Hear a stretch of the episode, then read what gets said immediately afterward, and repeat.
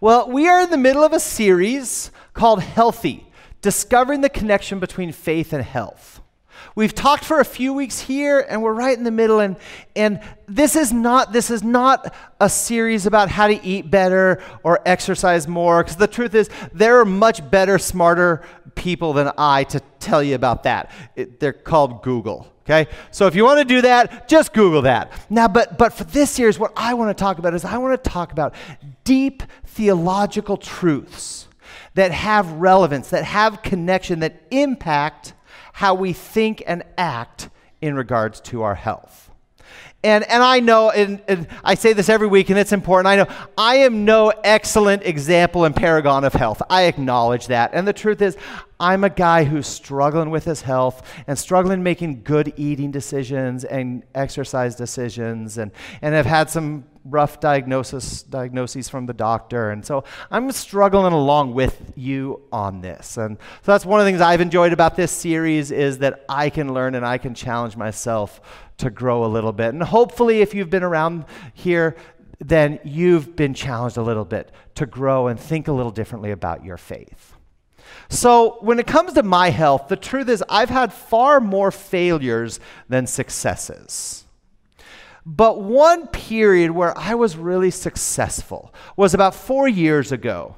And it was, it was summertime. I, it had been about like six, eight months since I'd been diagnosed with diabetes, and that kind of rocked my world and my thinking. And, and I, was, I was making good eating choices. I was losing weight. And as summer approached, I decided I wanted to train for a half marathon. I'm training for another one now. I've done a few marathons and a ton of halves. And, and I decided that I wanted to train for a half again. So, so I started running, and, and I had this beautiful path out by our old house, out in Elm Creek Park, if you know that park. Beautiful path. And I had run this path countless times over the years.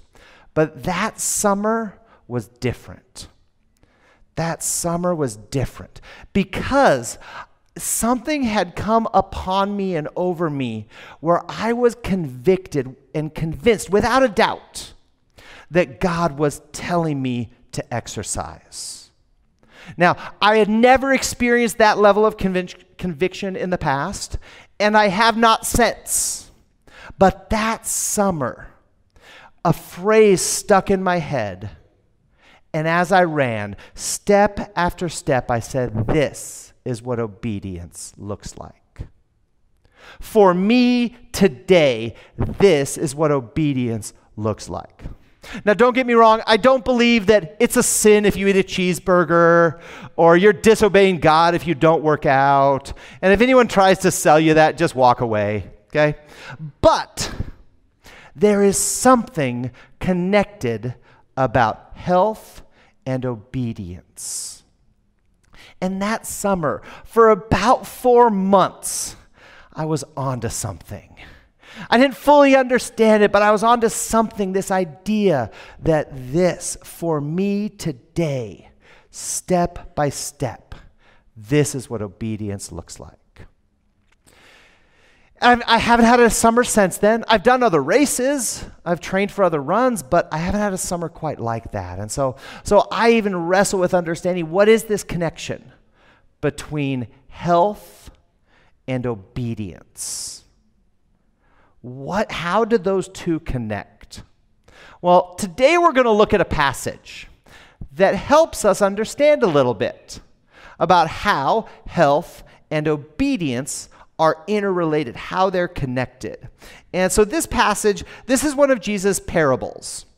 And since it's summer, means I can kind of experiment with some different things with preaching. So I'm going to do a few things differently today. But well, how we're going to we're going to look at this passage and we're going to do that by also talking about how do you understand parables in general. So I'm going to give you a couple easy tools that you can use whenever you run across one of Jesus' parables. You're, you're reading the Bible, you hear it on the radio, you're listening to your audio Bible. Someone just tells it. Here are some principles that you can use to understand any parable. And we're going to use that to understand our parable today. So I'm not going to give much context because we'll talk about that in a little bit. But this is one of Jesus' parables. And it's a little long, so you're going to have to hang with me. If you want to follow along, if you brought your Bible, if you brought your app, you want to open or flip, um, it's Matthew 25. It'll also be up on the screen, so it's, it'll be Matthew 25, starting in verse 14. And so if you want to follow along, you're welcome to do that. Again, Matthew 25, starting in verse 14. And it's a little long, so sit back, listen, read, whatever learning modality works for you. And here we go. And this again, this is Jesus talking. Again, it will be like a man going on a journey who called his servants and entrusted his wealth to them. To one, he gave five bags of gold, to the other, two bags of gold and to another one, one bag, each according to his ability. Then he went on his journey. The man who had received five bags of gold went at once and put his money to work and gained five more bags. So also the one with two bags of gold gained two more.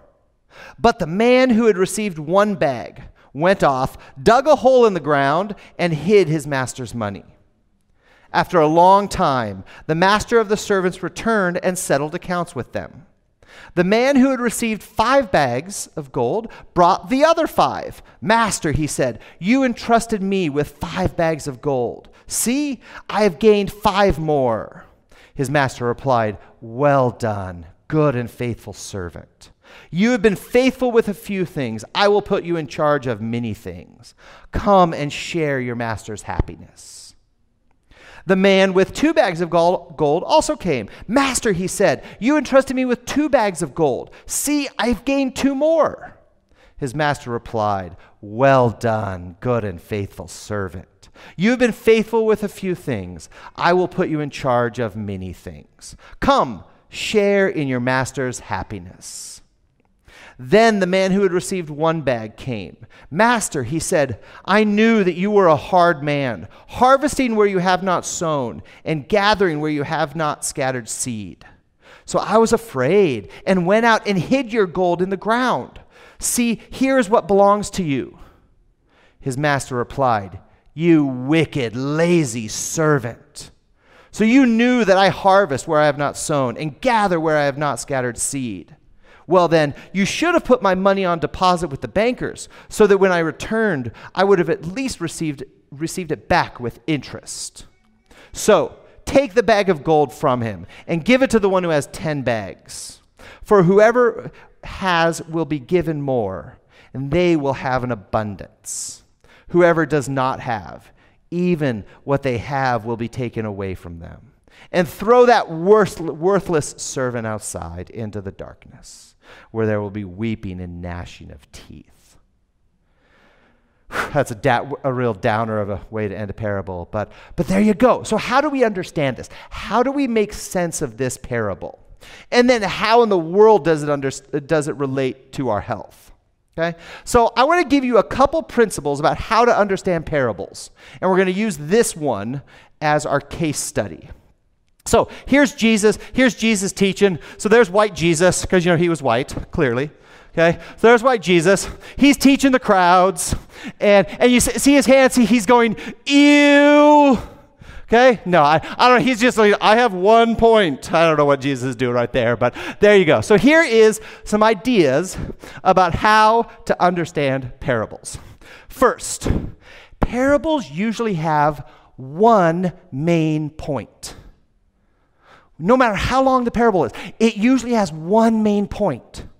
You don't need to overcomplicate parables. You don't need to find symbolism in everything in the parable. That's not really how they function. That's not how they were written, how they were spoken. Parables have one main point. So whenever you read one, ask, so what's the main point of this? Okay? But we're not going to do that yet. Okay? We're not going to do that. Because we need to understand the parable a little bit more before we can start addressing what's our one main point. So, if you're in one of our life groups, one of our weekly Bible studies that we do, you know, we're going to do some good observation. Because you know, to understand a text, you've got to do good observation first. And then you can get to your interpretation and application. So, that's what we're going to do. So, first, we're going to look at our first principle of how to observe and understand parables. Okay? So, the first one is you look at the beginning. look at the beginning of the parable and ask yourself two questions Who is Jesus talking to? And what's he talking about? Nearly every parable explains, as you read the gospel, the little paragraph before the parable, in almost every case, will tell you who Jesus is talking to and then what, what he is about to talk about. Okay? So, so for this one, let's go back to the beginning of the parable. Okay, if we go back, we go back to verse 14, we have to go back to the beginning, and it says, Again, it will be like a man going on a journey. Again, well, okay, that means that the explanation is further back. He's making a second, or in this case, even a third point that Jesus is making a thir- third point in his selection of parables. So we have to go back further. So Bible, you like flip, flip, flip, and you, and a great way if you've got a red letter Bible or a red letter app, just look at look for the ending of the red letters. Just keep going, keep going. For here we have to flip back a whole chapter, back to chapter 24, and we run across the following paragraph. As Jesus was sitting on the Mount of Olives the disciples came to him privately. Tell us, they said, when will this happen, and what will be the sign of your coming and of the end of the age? The this that he referred to, Jesus had just talked about the destruction of the temple, which was the major building, the major center of Jerusalem, and he had just talked about its destruction. So the disciples come up and ask him a question.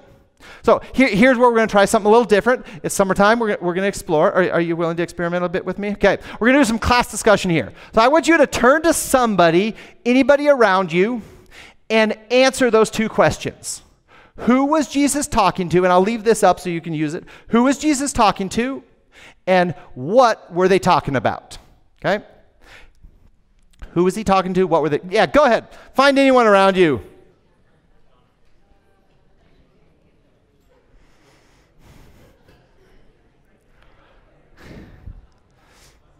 Let's go ahead and pull, put the verse back up on the screen so you can turn to it for reference. There you go.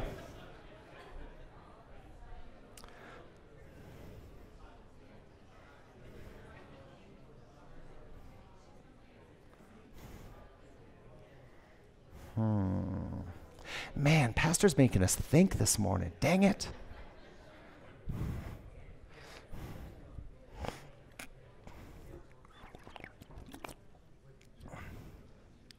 Okay. So, it says right there that the disciples came to him.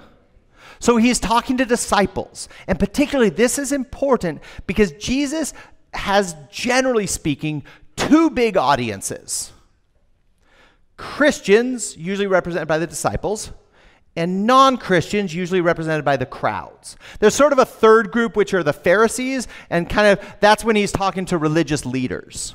So here he's talking to Christians. So these are parables toward for Christians. Okay? Second, what's he talking about? And he says it right there.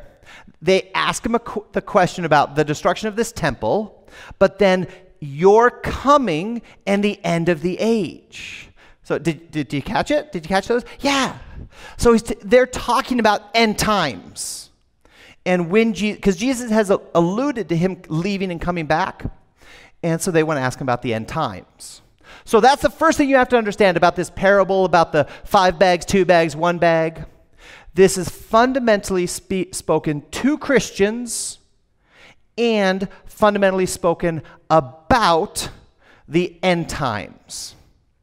So once you know that, then we can go back and hit our second big principle to understand is first you look at the beginning, second you look at the ending. How does the story end? And with us, for, the, for this parable we have, this parable ends with uh, one of the servants getting thrown out of the house to some place that sounds really miserable. Okay? So here's the quick overview owner puts servants in charge of money. Two of, and then leaves. And then he comes back. Two of the servants, they double his money. One of the servants was afraid, and he just returned the one bag of gold. Didn't, didn't double it, didn't lose it either. He just returned it. The, the folks who doubled their money, they were praised and rewarded.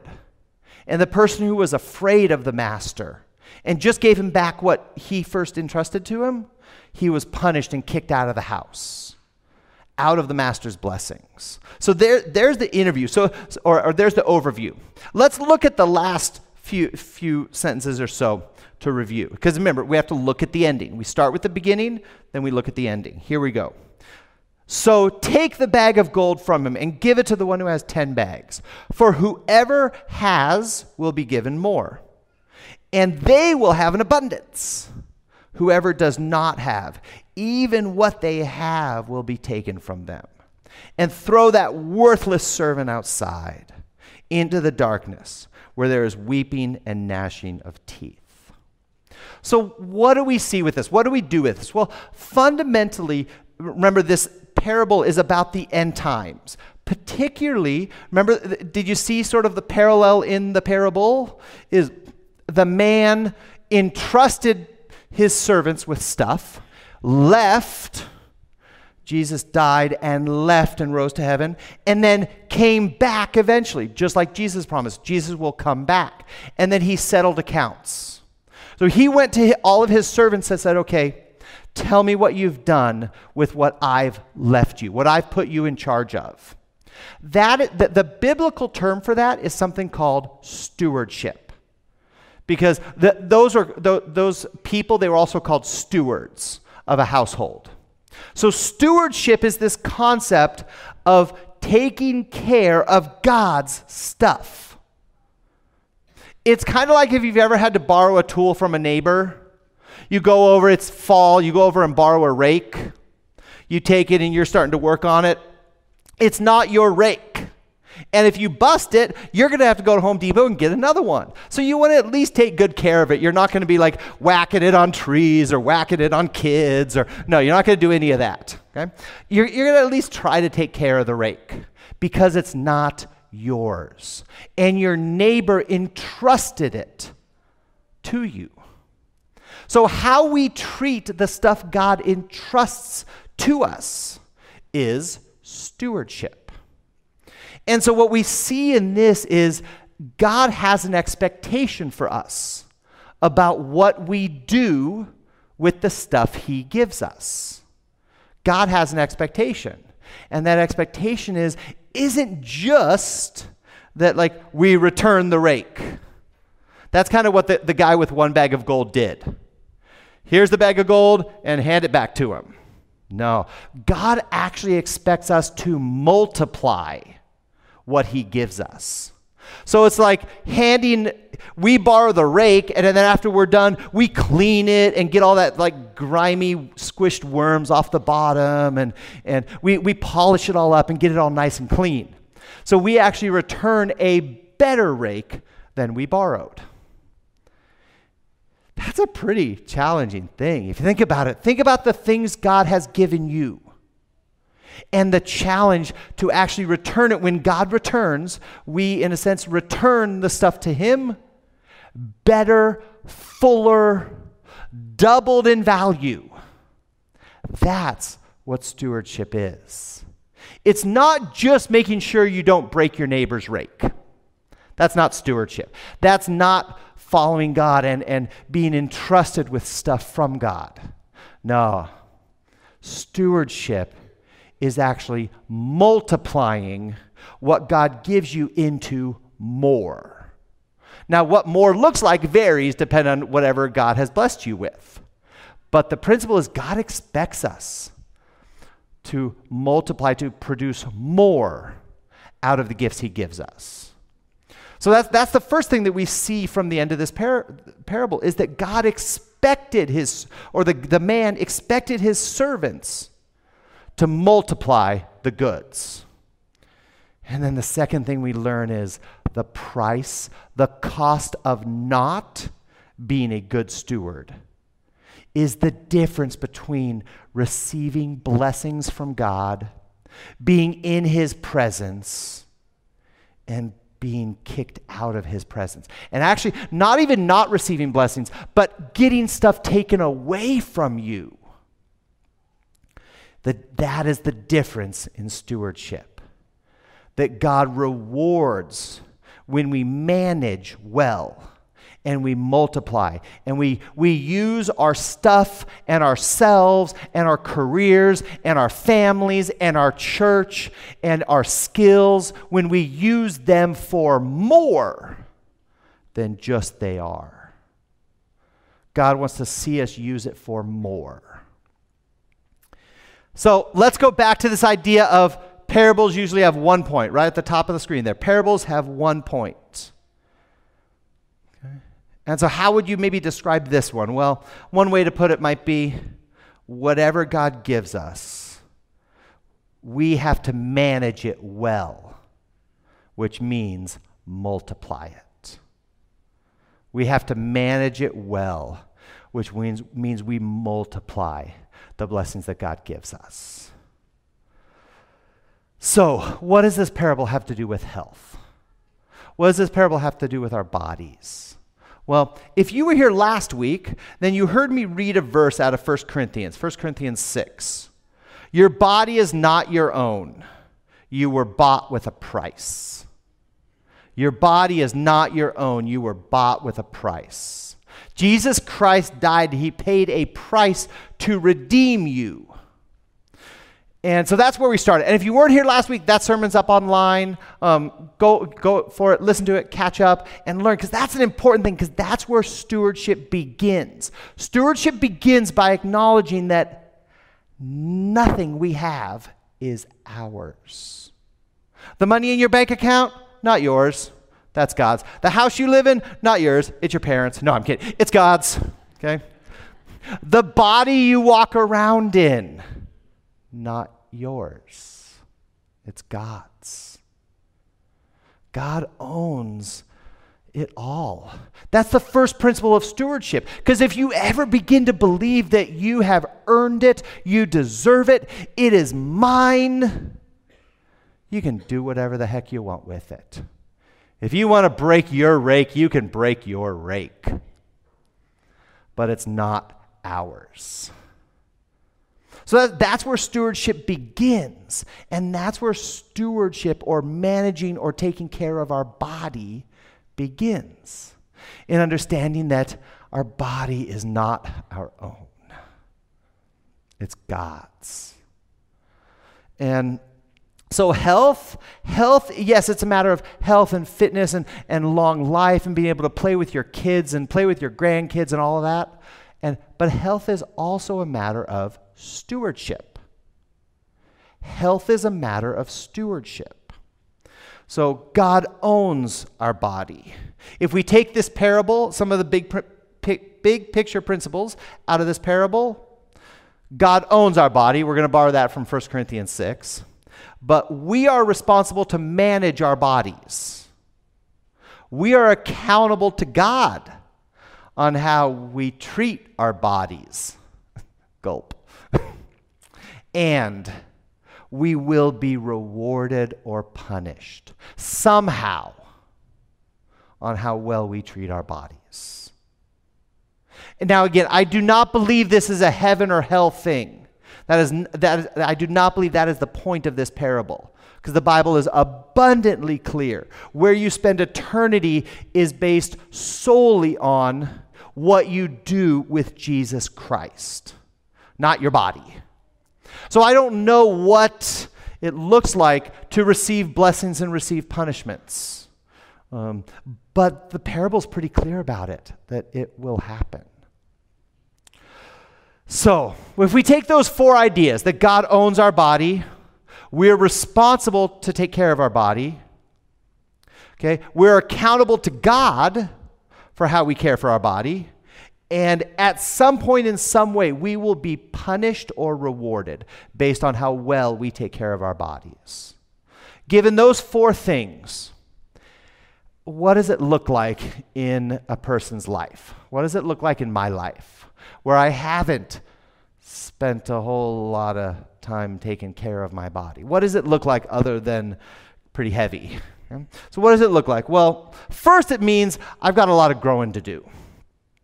I've got some obedience I need to step into. I need to capture back this idea of this is what obedience looks like. I've even wondered sometimes how, how life changing it would be if instead of the path, the steps along the path while I'm running, and with each step I say, This is what obedience looks like. What if it became each step into the kitchen becomes, This is what obedience looks like? It's a great idea uh, that I, and I want to be able to open my heart to that. I haven't quite experienced that same level of conviction with the kitchen, but I think that would radically transform how I eat and what I eat.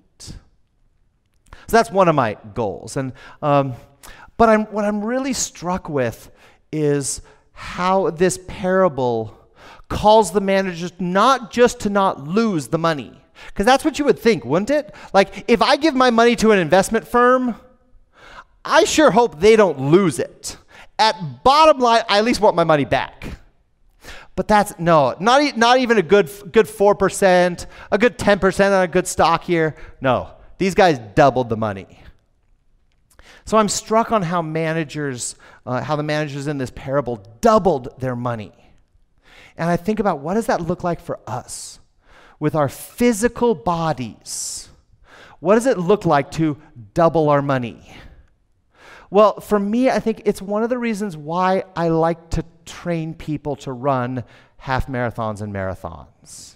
And over the years, like I've done it, and then I, have I've trained. Prior to this summer, I've trained about four or five other people, and, and I, it's amazing to watch someone accomplish something that they never thought they could do. And, and this summer, we've got about a half a dozen folks training for a half marathon, and, and, and I know, like, I'm out of shape, and I eat kind of cruddy foods, and, and I know, and, and I'm way overweight, and, um, but if I can somehow make my body, my ability to run a long distance without puking, if I could make that ability multiply to other people, then maybe, like, possibly I'm doing something right. Maybe I'm not screwing up as much as I feel I, I am often. And, and that's my way. I don't know what it looks like for you, but for me, I want to multiply some of these first time runners and show them what they could accomplish with the right training and smart running. And so, so I like to think that, that there, are, there are all kinds of little roads runners out there in California and, and Minnesota, and that my body somehow, I've been able to double its profit by helping some other folks. So I don't know what it is for you. I don't know what it would look like for to think about your body in terms of multiplying it. Now, I do perfectly fine multiplying my waistline. That one I've got down really well. don't think that's what God had in mind. So, so think that'd be my encouragement for you. One is to think of health as stewardship, as taking care of something that isn't yours. And then the second one is begin to think about how can you use your physical body, whether it's health or exercise, maybe some of you are, are good at that. How can you use that to multiply the impact to other people? Maybe your body has some amazing skills. Maybe you can fix things, I cannot. Maybe you are artistic, I am not. Maybe you've got a green thumb, I do not. So there are all kinds of things that you can do with your body that can multiply and bless others and bring hope and healing into other people's lives and other people's families and other people's bodies. So that's my desire that we as a church are a church that looks to use what God has given us in all of our differences and multiply them for the good of other people. Join me in prayer.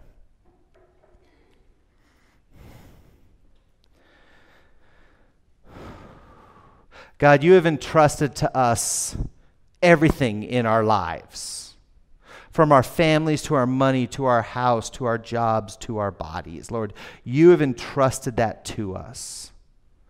God, I, I confess for myself and on behalf of the River Life family, we haven't always treated our bodies well. We have not taken care of what you have entrusted to us. God, so we need your help.